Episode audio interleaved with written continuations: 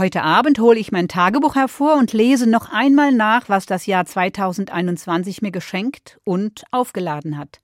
Dann stoße ich auf Menschen, die mir begegnet sind, auf wunderbare Momente des Staunens und manch ein Wort, das ich mir extra notiert habe, damit es sich nicht verflüchtigt. Ich stoße dann auch auf Fragen, die bis Jahresende ungeklärt geblieben sind, auf Momente des Scheiterns, aber auch auf Probleme, die sich gelöst haben. Und natürlich auch auf all das, was uns die Pandemie abverlangt hat an Einschränkungen und Unsicherheiten. Und wenn ich dann am Ende des Lesens einen Schlussstrich ziehe, stelle ich sicher wieder fest, so ist es immer gewesen in den letzten Jahren, dass ich dankbar und froh aus dem Jahr hinausgehen kann.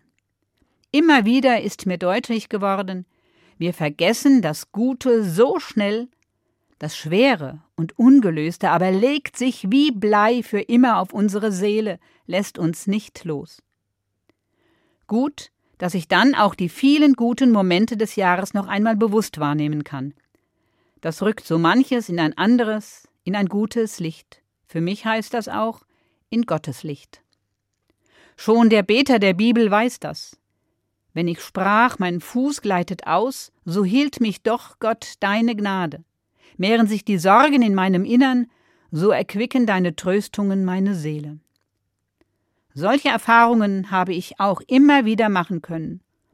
Und ich werde mich vermutlich auch an diese Erfahrungen erinnern, wenn ich heute Abend in meinem Tagebuch auf das letzte Jahr zurückschaue.